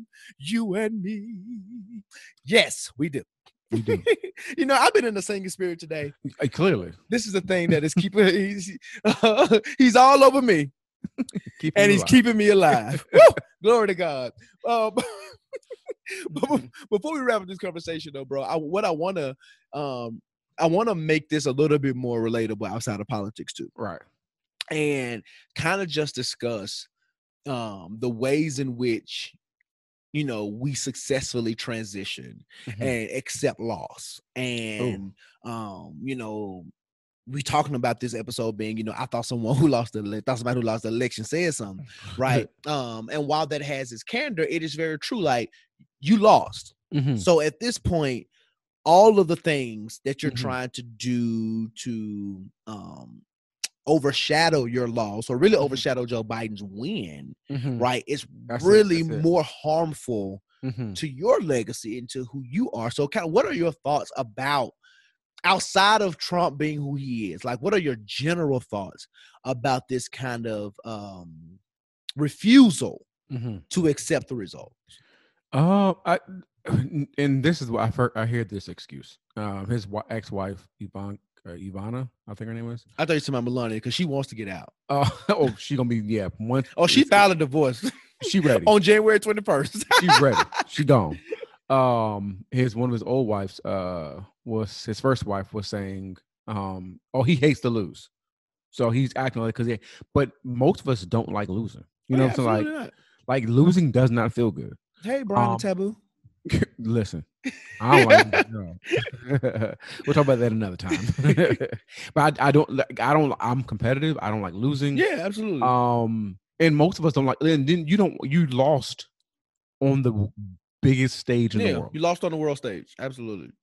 And, and then, and then on top of you lost after you said, you said, if I lose it, he's the worst candidate in the history of the United States. If I lose to him, what am I going to do? Um, so like, just say that like losing does not feel good. It's not something we want to do. It's no one wants to lose. Um, but losing happens. We've all lost something at some point in our life, either a race. We lost a uh, game of spades, um, which I don't know how to play. Um, uh, Uno, we've lost, you know, we loved lost lovers, love lovers. You know what I'm saying? We, you know, took some L's in certain places. Mm-hmm. Um, we, we've interviewed for jobs. We didn't get them. Listen, um, and in some cases we should have won. Right. In some cases, legitimately, it was rigged. It was rigged against us. Um, but even black people, we know this, we know in life, oftentimes, we're fighting against systems, principalities, and things that are in place that we cannot even see sometimes. Right. Um, but even within that, we have to have a certain level of grace to be able to say, you know what? I didn't get this one. I'm going to be, you know, I'm going to be kind. I'm going to be respectful, and I'm going to go into the next one. I'm going to win the next one, or I'm going to use this opportunity um, as a learning space, a learning opportunity to do better in the future. Um, and, and that's, and that's what he's not going to do. Um, And it makes him look worse than anything. Like, hello, Stacey Abrams. She lost. Exactly. And, and, and she con- and she con- well, attempted to contest and speak out against mm-hmm. what she believed, which was actually valid in her case. It was voter, valid, yes. voter fraud, right? Right. Um, but even after things were not, like, it, it didn't happen, what did mm-hmm. she do? She's like, bet. Mm-hmm. She took that moment, and in two years' time, she organized, she mm-hmm. founded organizations, she rallied, and she got with other people who were already doing the work. She used her name or her platform, mm-hmm. and she put herself out there. And to the point that you originally made earlier, and the bless up about wanting her to be, like, I would love to see, let me say this, I would love to see Stacey mm-hmm. in a cabinet position. Okay. I would let, let me start by saying that. Mm-hmm. Here's my caveat. Okay. I think certain people are graced for specific areas in certain times. Mm-hmm. And I think right now, Stacey, me personally, mm-hmm. I think her greatest impact is where she is. Okay. Um, I, I do. I mm-hmm. just really do. And it's not to say that I don't think she deserves it. I just feel like we need her here now. Mm-hmm. And I would love to see her in maybe four years' time run, like being somebody's running mate, mm-hmm. eventually running for president herself, going after the governor seat again, becoming right. a state senator, right? right. I, I would love to see her ascension mm-hmm. into the ranks of the public sector. But I think at least until the midterms, mm-hmm. honestly, and maybe up until the end of this term for Biden, I think her space and like really advocate. Here's the thing. She acknowledged all of the people who mm-hmm. did, who were doing the work before she did. That's mm-hmm. one thing I love about. She was great. She's like, yeah, y'all shout me out. But here's a whole list of folk mm-hmm. who've been doing the work. Right. But what? But the beauty about Stacey, though, it's almost like when you go viral, you know, it's, it's a crazy comparison, but think about it. You can put out, we can put out content every single day. Mm-hmm. And we could be putting out great content. Right. And, you know, making our waves within our, you know, sphere of influence and things like that. But it's not until the right person picks it up. Mm-hmm. Shares it, likes it, comments, whatever, whatever, whatever, right? Until it blows up. Right. Same thing happened here. Like, people were already doing this type of work, but it wasn't until a Stacey Abrams attached her voice, her platform, her, you know, who she was to the cause in her own way mm-hmm. that made it blow up. It doesn't right. take away from what other people were doing, but it does say, hey, here's increased value to it. Mm-hmm. And I think within the next two to four years, personally, okay, I would love to see her continuing to build that space and to bring more light to the individuals who were already doing it so right. that their names are now mm-hmm. parallel to Stacey Abrams. Right. So when she does ascend to higher offices, right, it's not like, oh, Stacey's gone. Who's gonna who's gonna sign the next eight hundred thousand, right? right? I right, feel right. like when she's gone, there's this next phenomenal black woman. There's this other black king, whoever it is, right? Who's gonna be like, I'm going to sign up eight hundred. Matter of fact, our new goal is a million. You know what I'm saying? Like, right, I right. need her. Like, it's almost like we talk about in church and other spaces to really mm-hmm. build that space, mm-hmm. build it in a way where she's duplicated herself. So right. now when she leaves, uh, we're, we're, we're straight. Mm-hmm. We good. And we're mm-hmm. good in a national kind of global conversation, not just right. grassroots. And not to say that grassroots organizations aren't great, because they are. But it is beautiful when grassroots organization gets the attention, the money, um, the, all that kind of the recognition that they deserve, so that they can do more impactful, wide-ranging work. Saying all that to say, Stacey Abrams was the the epitome. We talked about it earlier, but I just mm-hmm. it's just worth reiterating the epitome of what you do when you lose, right? Especially when you feel like it was owed to you, mm-hmm. when you know that you won, right. when you know that you deserved it. You know, and if Donald Trump really felt that way, why not spend your energy into rallying behind the Republicans to get to get uh, Loeffler and Perdue back in office? Mm-hmm. Like, if anything, that's what I'm gonna be. That's I'm, I will secure my legacy in that way. Right. That lets us know now you don't really care about the Republican Party. Oh, you care no. about you. Oh yeah, clearly. And that's it. Yeah, and and like it's it. But that's again, you said about him being consistent. His consistency has been he don't care about nothing but himself. And folks literally believe that he cares about the United States and he cares about them and all that kind of stuff. All he cares about is Donald J. Trump. And he's that's always it. been like that. It's all, and that's all, that's all he's ever going to be. He don't even care about them kids. Mm-mm. Mm-mm. And they ain't got no chins.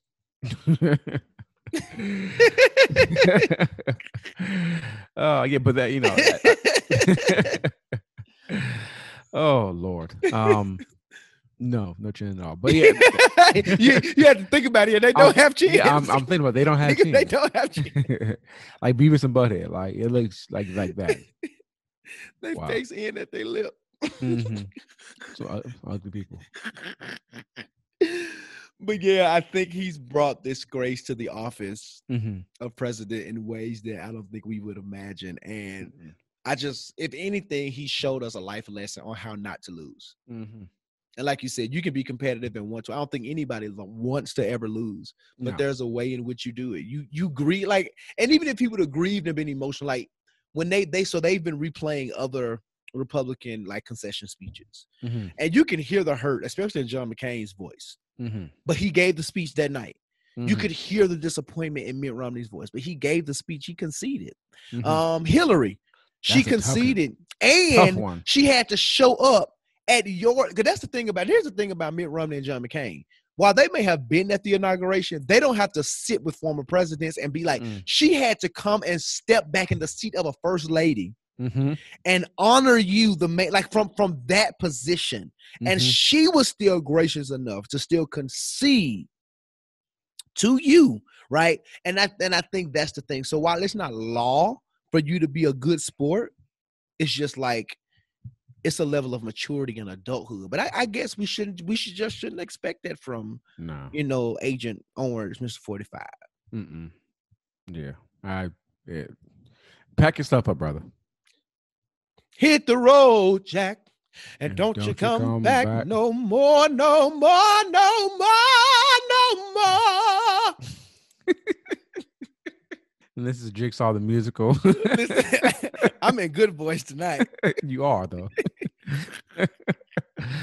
And it ain't over, so I might got a few more in me. A few more, a few more tunes? A few more tunes. Because something's on the inside.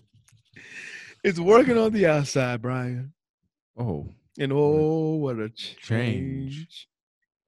A wonderful change. What did it do? Has come over me. Yes, it did. Rest in peace, we'll talk. Oh man. All right. Um, anything else you want to add about this? I think we've exhausted the conversation, but yeah. Um, yeah, man, the next four years are gonna be interesting. The next four weeks. Mm-hmm. Let's start there. Yeah.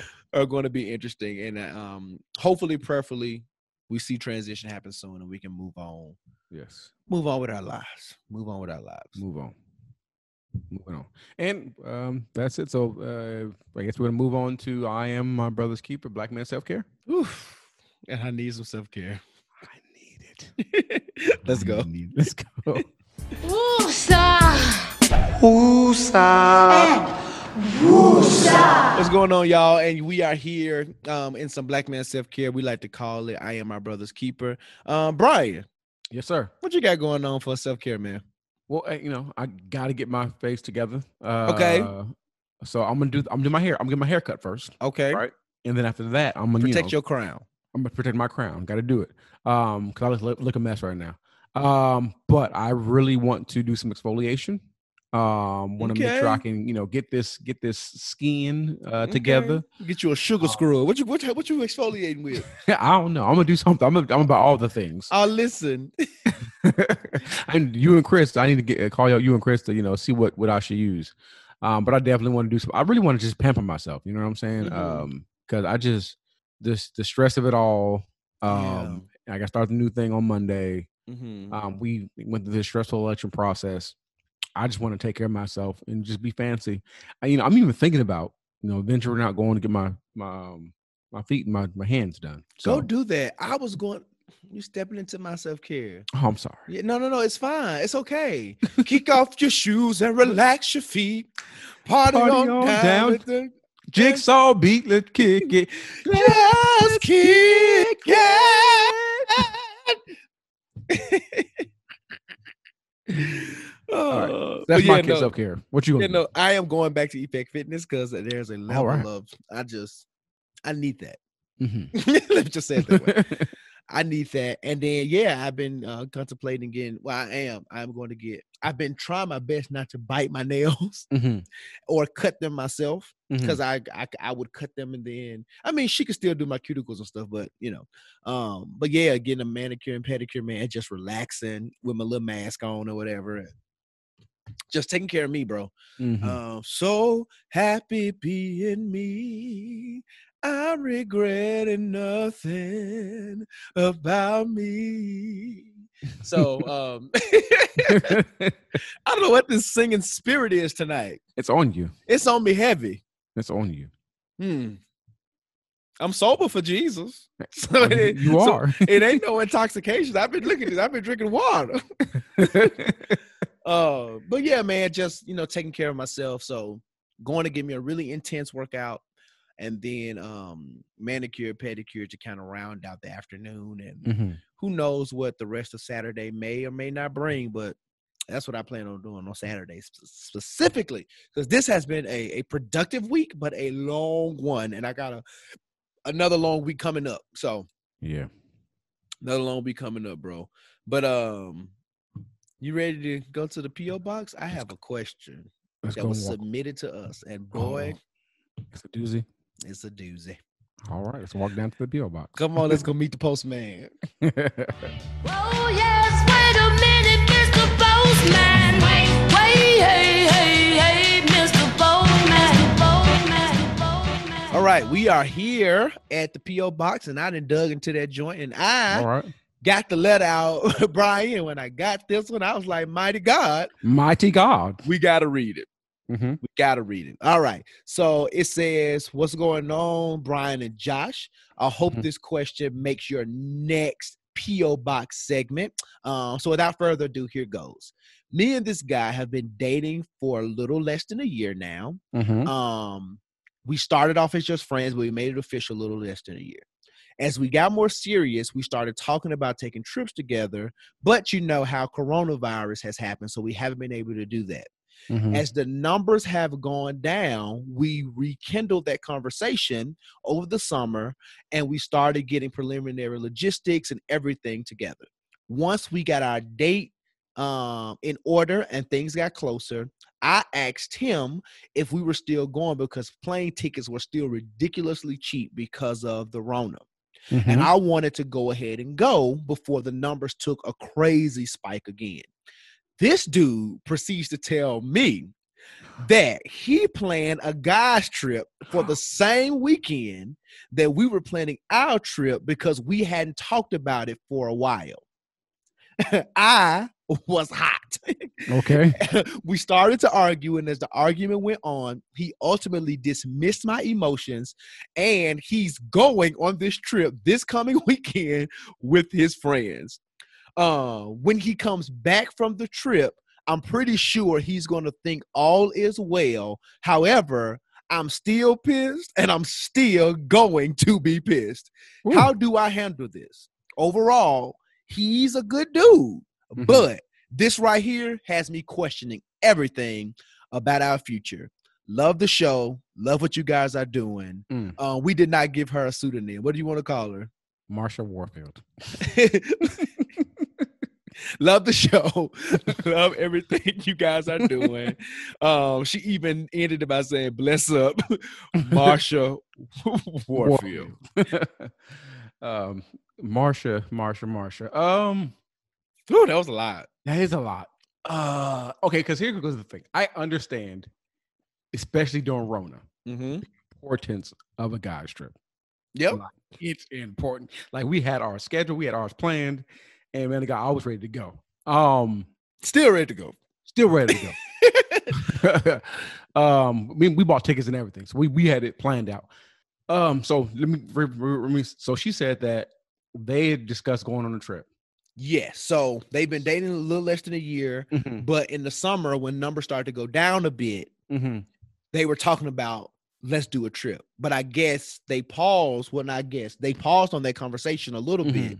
But as it got close to their quote unquote date, which is this coming weekend, mm-hmm. um, she asked, I guess a few weeks back, seems like she didn't give a timeline. Were they still going? But because they went silent, mm-hmm. he went on ahead and scheduled a trip anyway with so, these guys. Okay, so which is interesting because it's like, so he did not communicate with her mm-hmm. after scheduling the guys trip. Okay, so it's a weird because, you know, we're married. So at yeah. this point, I wouldn't have scheduled the guys trip without saying like, hey, without saying anything, yeah. I'm I'm going to, you know, schedule this guys trip. Just give your heads up. Right. Um, because it, but they've been married. They've been dating for like about a year. Um, so it's it's a little different. But mm-hmm. if anything, you know, it's tough because like part of me is like, I don't see that he's like wrong. Um, like, okay, hear, hear me out, hear me out. I'm, I'm listening, bro. Like as far as he, the level of communication to me, I think, and this is me, the mayor, my married mind is he should have talked to her first. Yeah. Because they already had talked about doing a trip. Yeah. They already had talked about doing a trip.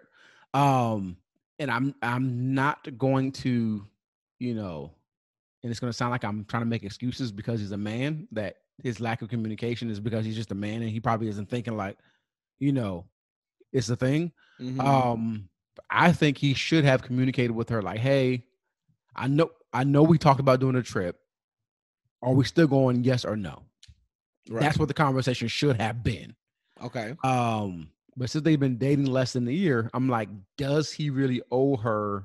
Like, what is their level of communication? You know what I'm saying? That's my thing. Like, what is their level of communication in this situation? Or is it like to where, like, do, are they running things by each other at this point? Are they, yeah. you know, are they at that stage where they're like, you know, they're they're building something in the future to where their communication is like, any move I make, I'm gonna let you know about it. You know what I'm saying? Mm-hmm. Um, so I would say he was wrong, but I can see why. I can see how he feels that he was not wrong in this situation. Okay, so I got I got a different take. Okay. So part of me agrees with what you said because I feel like the brevity of their relationship does not necessarily um, necessitate him giving you heads up on every single move that he makes, right? Right. I will start there. However, though, Brian. Okay. As a decent human being. Okay. If me, like just me and you as brothers, if we mm-hmm. said, bro, the trip we had scheduled was like Memorial Day weekend. Mm-hmm. We bought our tickets. If I right. all of a sudden say, you asked me about it, hey Josh, we all still going, be like, oh, no, we ain't going. I playing some of my other homeboys. Mm. You would be pissed. Oh, easy. And easy. I think I, I think that's her emotion, right? I, I don't right. think it's so much that she's looking for him to give her everything about his schedule where he's going. I think it's the fact that we talked about going somewhere together. Mm-hmm. And just because there's been kind of silence about it does not mean that we aren't going. So at right. the very least is to say before you schedule your trip, hey, did you still want to go out of town with each other? Because my homeboys are asking, they're actually thinking about the same weekend. Right, right. And we hadn't talked about it. I think that's I think that's her beef. And yeah. if because she asked us specifically, what does she how does she handle this? Um, and I think for me, you have a right to be pissed, but I don't know that you have a right to be pissed so long. I think right. instead of uh, just being mad now and mad when you come back and mad while he's there and all those different types of things, I think you need to just have that conversation and just say, hey, we were supposed to go out of town on these dates. We have been really looking forward to it because I'm assuming y'all was going to Tulum, Mexico. That's where everybody going. Tulum is out of y'all. Um, but let's just say y'all were going there. We've been thinking about going there. It's beautiful. The numbers are low there, blah, blah, blah, blah. And, you know, I just feel like you could have at least said, hey, we had a trip. Right. The guys are doing, me and you haven't talked about it. Mm-hmm. Is this something you still want to do? Or to right. say, since the guys are red, like, because it sounds like y'all stuff was still in preliminary kind of right, planning right. stages. So at this case, if it were me, I'd be like, you know, this is a fully planned trip. We could, and then maybe me and you can do something A B C one, two, three. I mm-hmm. think that, I think that was the conversation. And you could just explain to him the ways in which, just from being a decent human being, a good friend, a travel partner, right? Right. Like, right. that's how you should have approached it. And then from the girlfriend say, mm-hmm. you know, I don't necessarily appreciate you um, throwing away our plans to right. do something with your friends while I understand the importance of guys. And, I, and this right. is coming from a guy who's like, I need a guy's trip tomorrow. Yes. Right? But, at the, but at the same time, I would not have done that. And this is if I were single and now that I'm married, I don't know mm-hmm. that I would have done. Like I just made the example with you. I don't know I would have done that to anybody right, right. without at least asking, hey, like, are we still doing this? Because there are times where I'm supposed to go out with people. Mm-hmm. And if, like, if me and Brian said, we're going to hang out this Saturday, but mm-hmm. that's all we say. Mm-hmm. And I have another friend be like, you know, let's go get drinks Saturday at seven. Before I say yes, I'm going to say, I'm texting Brian, friend, like, hey, bro, we still hanging out? Right, right, right. If he says, yeah, I'm texting the other friend to be like, either no or mm-hmm. I'm doing this. Do you want to roll? Like, you know what I'm saying? It's some kind of communication yeah. going on. And if Brian says no, then cool, but I'm just not going to dismiss him because we're going, what's what I almost know going to happen if I dismiss him, mm-hmm. he going to text me by five o'clock. Be like, hey, bro, you still want to go out? And be like, you know what I'm saying? Now I'm stuck looking crazy as mm-hmm. if I didn't make those plans or as if, right. you know what I'm saying? And I guess it's just, that's just my perspective. Right, right. And, and I agree with that. And I, I agree with the fact that she has every right to be upset.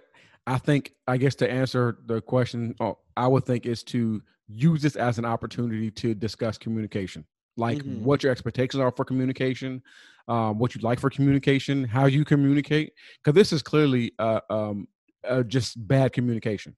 You know what I'm saying? Like more so, I think on his part. Um, but you at this point, this is a good opportunity to say, this is how I like to be received communication. If something were to happen, if anything changes, any plans are made or whatever, like at least just, just discuss that information. I'm not asking you to, you know, tell me everything about what you're doing. Right. But you know, I didn't like this. And what can we do going forward to make sure like something like this doesn't happen again? Um, and I th- I think on the other side of that that we didn't address is that when she did bring it up to him and they got into the argument, he dismissed her feelings. Mm. And I think that's a greater issue too. So like you said, mm-hmm. bring up the fact that we do need to communicate, but also, um, sis, you feel how you feel.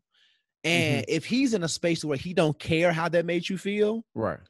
In the words of, uh, and you know, uh, of Kid Fury and Crystal, break up with him, sis. Like I'm not, like I'm, I'm, yeah. I'm just gonna be honest with it. Like it's yeah, less yeah. than a year. You ain't say how much you loved him and all that kind of stuff. You say they could do, but if he already is a bad communicator mm-hmm. and he cannot at least acknowledge the ways in which it, you, he don't care how it made you feel. Mm-hmm. Yeah, because in most, you know, most respectable people can at least find some. some, even a small morsel of like, you know what, maybe I was wrong. You mm-hmm. know what I'm saying? At some point, maybe not in the moment, but maybe at some point later on, you might come back and be like, you know what? I thought about it. I, I was completely wrong. Um, and there, and honestly, there's no way like, you know, like I love my guys, but if like my girl was like, hey, I want to go on a trip. Like there's certain things that your girl can do that you can't do with the guys. You know what I'm saying? Like, so. No, absolutely. Like that, you know, and then on top of that, like your, your friends are your friends. Like, if this is your girl, you know, if you want to try to build something with him, with her, like that's a trip that y'all need to make. So even within that, like, sis, you might have to, you know, kind of think about the fact of like, maybe he's not into you as much as you, you think. Thought you know he what I'm was, saying? Right. You know what um, I'm saying? Because, because that's the other piece too. And, and I get it. on one end of me understands he could have been in a rock and a hard place where right. it's like, we're in a pandemic. This is just one, I got this one weekend to travel. Right. Do I go with my guys or do I go with my girl? Mm-hmm. Right. And I think for him, if I don't know this guy, but my only, the only way I can rationalize what he was thinking is saying, this trip over here, my guys is already put together. I just need to buy my ticket. Right. Versus with my girl, we talked about this once over the summer. Mm-hmm. We set like this arbitrary date. And now all of a sudden she want to talk about it again. So I think there's some stuff you have to own too, right? Because mm-hmm. you admitted that there was a downtime. Right. That, you know what I'm saying, that y'all had in between your initial conversation and the proposed date. Right. Um, now, while he could have said someone his new plans came up, I think you have to recognize that in this downtime, we've done nothing. Mm-hmm. And with the trip now being so close this coming that weekend. Valid right, point. I, I, I, I, and that's again, I don't, you didn't give us a timeline of how early you asked about it before this coming weekend. So I think that's something you have to own as well. But so that's miscommunication on both of y'all. True. But I think what's most important here, what I'm hearing, is the dismissiveness of your feelings and your emotions. Right. And if he's showing that kind of behavior now, like I can get him saying, man, she didn't communicate, but you have to at least own that you didn't either mm-hmm. and how you not acknowledging that makes her feel. Right. As well as you, sis, Marsha, also owning, right, how you did not communicate with him and kind of putting, making you seem like, you know what I'm saying, all of a sudden, this is something super, super important. You ain't talked about it for months. Right. You know, so you got to think about, you know, where you kind of being inconsiderate too. So, but anyway, if he's dismissing your feelings, act like he don't care, I'm going to trip, I don't care what she think, she going to be here when I get back. Right. That's, that's, that's what you know what I'm saying. So, you know what I'm saying? Like you, you, you, you're going to have to be able to figure out, can you handle that? Is this the type mm-hmm. of person that you want to, because like, cause like you said, in marriage, if y'all do get married, you can't run away from that. Mm-hmm. Right now, he can go to his apartment, you can go to yours, and y'all, you know, say whatever. But, um, but yeah, sis, I don't know if any of this helps you. uh, but bless I don't know you. if any of this helps you, Marsha. But uh, you know, right back in next week, give us an update. Mm-hmm. Tell us how it went. Tell us where where he ended up going, and if it's Tulum, I got the Holy Ghost. Um, but yeah, tell us where he ended up going. Update us, um, because I want to know what happened. Right. And please tell us, remind us of the pseudonym that we gave you, yeah, so we Marsha, can keep it consistent. Warfield. And Marsha, Marsha Warfield. You know, if y'all end up breaking up, maybe we might be able to find you somebody else. You never know. Yeah, we might. We might. We might. Okay. All right, bro. You ready? You ready to uh, talk about some things? I got something to get off my chest. Let's go do this. A couple of things. A couple of things. All right, let's go. All right. Mom, let me talk. Let me talk. All right. Greater conversation where we get this stuff that we have on our chest off of it. Oh. So, Josh, you want to go first, or you, you know, want me to go first? Um, I got two. Oh, okay. But they're short. I so, think mine is gonna be short too. So I can go first. Let me get this out. Okay. So uh, I alluded to in the living room conversation that I saw this post about there being fraudulent um, voter discrepancies about dead mm-hmm. people. And it came from a really annoying black person on oh. Facebook. Now, I'm not going to tell your name because that's just not what I do. But you are black. You live in Macon, Georgia. You are less than uh, middle class. Now, I don't say that to shame you because I don't employment shame. I don't salary shame. I don't do that. But what I'm trying to figure out is why you cape so hard for Donald Trump when nothing about your entire existence is supported by this man's presidency and administration. Mm. You don't even make enough money to claim it for tax purposes. I know that you act like you super saved, but if you're talking about the moral dilemmas in which some of the conservatives, you know, seem to talk about, let's talk about the president that you came for, how immoral he is, how right. immoral he has been, mm-hmm. and how he doesn't even subscribe to the kind of moral responsibilities that you talk about. You talk mm-hmm. about all this Bible stuff. He don't even read his Bible, two Corinthians. You talk about um, sexual purity. He doesn't, like, he grabbing women by the pussies. That's mm-hmm. what he's saying, right? He's so saying. I'm trying to figure out why you're caping for him. And all of you self-loathing black people who uh-huh. are putting on these capes for Donald J. Trump. I just don't understand it. You At don't all. have the right tax bracket. Um, he does not represent any real conservative values. I'm really trying to see the ways in which you feel like you are better because this man is in office. Mm-hmm. I'm really trying to understand that. And if you talk about it from an economy standpoint, he inherited a great economy. And the economy was stable under his presidency. He didn't do anything to change it. Right. And that's the thing I, I, I, I think that y'all don't understand. Obama got in office after a recession, did a lot of work, built the economy back up. Donald Trump inherited the economy. And now COVID is coming. The economy is starting to take a dip again, which, if you understand anything about economics, we were about to see a drop in our economy around this time anyway. It may not have been as drastic since COVID has come, but it was going to happen anyway. Economists will have told you that. There are always ebbs and flows in our economy. And this is one of the times in which it would have dipped. So there are people like you, sir, who are on Facebook and social media dragging and, you know, dragging other black folk and dragging Biden's importance and blah, blah, blah. I'm mm-hmm. never going to put on the cape for Biden because Biden isn't perfect. He was not even my At first all. choice. At Kamala all. was my first choice. I've reconciled my issues with her about that. But that, but that is not the point. The point is that I can recognize the flaws in those candidates and I can find ways to hold them accountable. You all, in your blind support, specifically black folk, uh-huh. your blind support of Donald J. Trump, when you have no real, no real basis of support for him mm-hmm. is mind-boggling. I am irritated with you, and I hope that you stub your toe every morning and shark every, every day of your life. That's number one. Number two is for these white evangelicals. Oh. But less, but but less about them, because I'll let you drag them, and more about the black man who the camera got on in, in Kenneth Copeland's church. Mm-hmm. You stopped laughing when that camera got on you because you probably felt immediate shame. Stupid. I wish the wind and the weight of thirty thousand pounds of ancestral slaps from Harriet Tubman came uh-huh. into that sanctuary and knocked your tongue out of your mouth. Because first of all, you shouldn't have been in that sanctuary. At Number all. two, I'm trying to understand why you sitting under Kenneth Copeland. He is a terrible preacher. Number three, these evangelicals have proven that they do not care about your black life.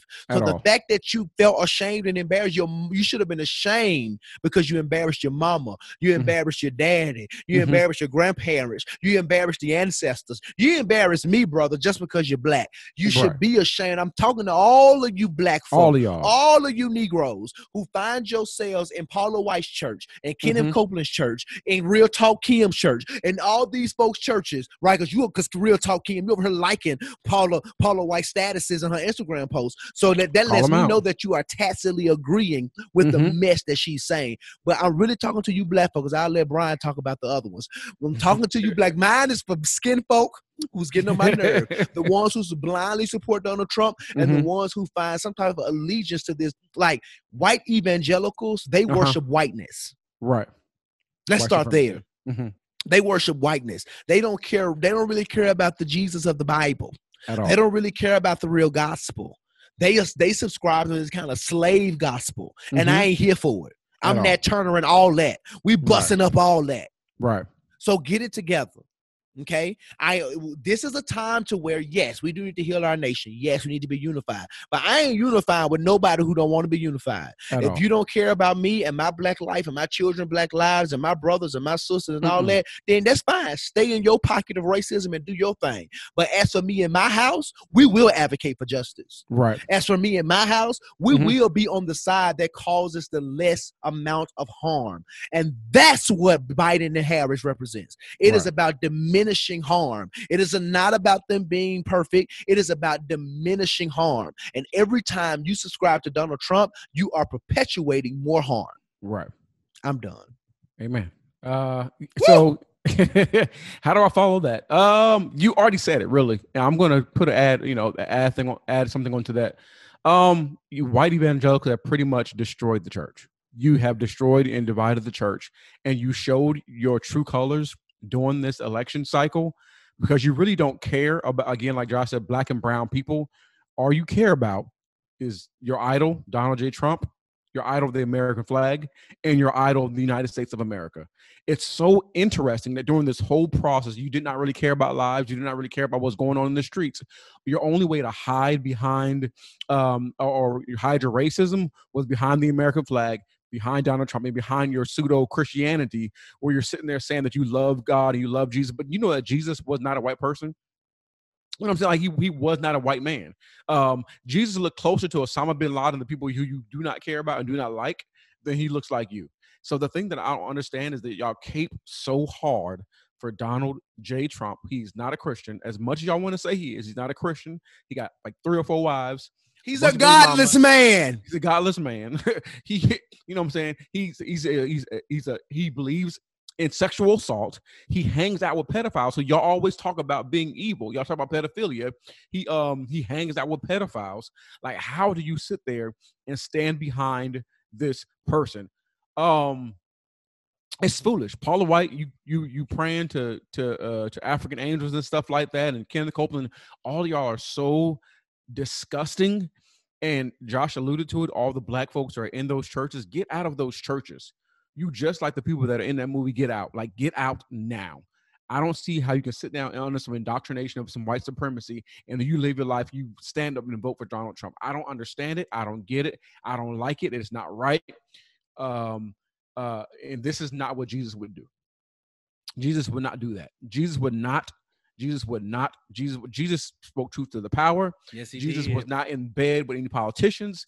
He was the person that was standing there speaking truth to power.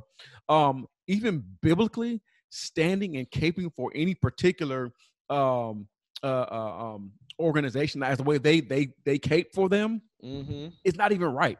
Like the whole even notion and the concept of um, the United States um, um, being the greatest thing and being uh, more so concerned about the United States than the kingdom. Like there's black and brown people who are your brothers and sisters in Christ who are getting killed or who are in cages and stuff like that. But you're standing more firmly, not on the word of God, but standing on the United States of America and standing off of this pride and this, this arrogance um, of that is the United States. Um, as Bishop Swan said, y'all can go to hell. uh Bishop Swan said that, and um Albert Swan Albert, he said y'all can go to hell, because clearly you really, and w- when Jesus just talked about, as far as you say you've done all these things in my name, but depart from me, you work with me, making me, because I don't know you. Like, this is what he's talking about. Like, Jesus does it. If you don't, if you if you are a staunch Donald Trump supporter and you can stand by, you never hold him accountable, you never say anything negative about him as far as the way he does things, mm-hmm. and you continue to stand on just violence and um, stand on racism and white supremacy, you do not know Jesus. And they say don't judge people's lives, but the scriptures talk about judging people by the fruit that they bear. It talks about as far as trying the spirit by the spirit to see if it is the spirit, and this ain't the spirit. Paula White, you ain't got it, sister.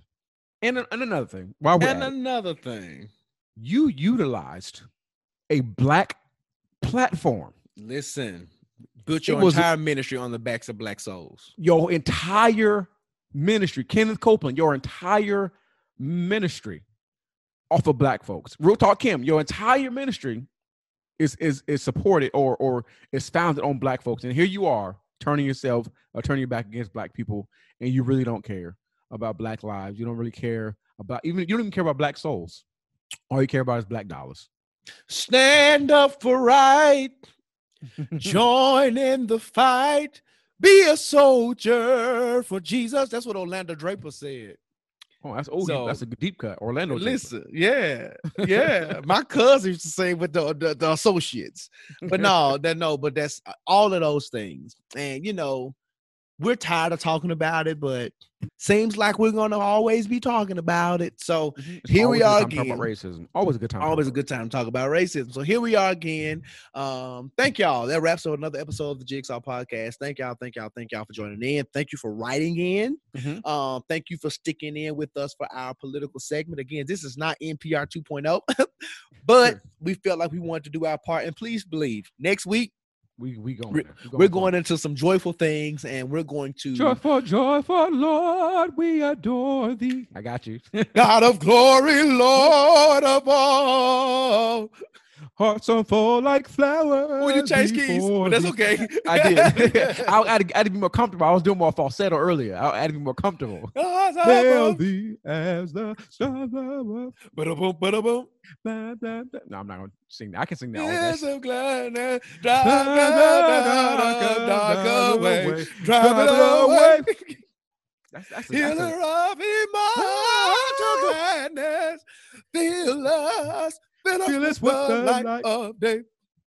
Light, light of day. day. Check your eyes. Joyful, joyful, Lord, we, we adore, adore thee. With my life, I put none before, before thee. Before I wasn't gonna I came to know that Jesus was the only way to go. So I had to and understanding. Now I'm anyway. Thank y'all for listening to the Jigsaw Podcast. Um, our promise to you is to um, give you pockets of joy as we end the year. We got some exciting things coming up, but we definitely wanted to uh, definitely wanted to make sure that we ended this season, um, this political season, the right way. And because the news is the news. You know, we're going to talk about it here and there, maybe in the billboard, maybe in some ransom banter, and maybe in some greater conversation type stuff. But this is the last focused political issue that we can think of anyway, uh, political episode. So, again, thank y'all. Love y'all. Appreciate y'all. Uh, so, please follow us on social media, uh, the Jigsaw Podcast. Uh, follow um, me. Uh, I am Brian Hare and Joshua. I, I am Joshua Rogers. I am Josh uh, Rogers. Josh yeah. Rogers. Uh, email us, uh, ask the Jigsaw for if you want to send in your questions, comments, concerns, shout outs. Continue to uh, like, share, uh, make sure you are leaving comments, rate us. You know, we are doing great things. You can go out there, support the people that we, um, that, um, we shout out, we bless up. If they have products and things of that nature, support them and let them know that you heard it from here. Um, and we can, you know, get some great partnerships and some good sponsorships and stuff like that. Um, I think that's any other announcements. No, I don't think there any, there's anything else. Play your All Christmas right. music. Christmas music. Trim your tree. Drink your eggnog. Oh, yeah. Oh, and, and I should have said this earlier. For all the haters out there, both of my Christmas trees are up in my house. Oh. So don't y'all, I, even though I'm, I'm the Grinch that doesn't like Christmas, both of our trees are in our house right now. So we put them up. them up. I put them up. And put, she, she decorated, decorated them. them. You put them up because she asked. But they're there. They are there. I will give you, I will concede to that. Unlike Donald J. Trump, I will concede to that. Oh, haters. Oh, Josh, let the people know what they need to do. Oh, don't let this stress you out. Don't do it. We, listen, Starbucks then put out their holiday drinks. Go get you a chocolate chip mint mocha or a creme brulee latte. Listen, don't get that chestnut praline thing because that thing is disgusting. But don't you let this life stress you out. There are way too many ways that you can cope and that you can deal. Mm. All you can do is what you can while you can, mm. the best ways that you can. But mm-hmm. in the midst of it all, midst don't you all. dare get uh-uh. caught with your work undone. That is it. See y'all next week. Love y'all. Love you.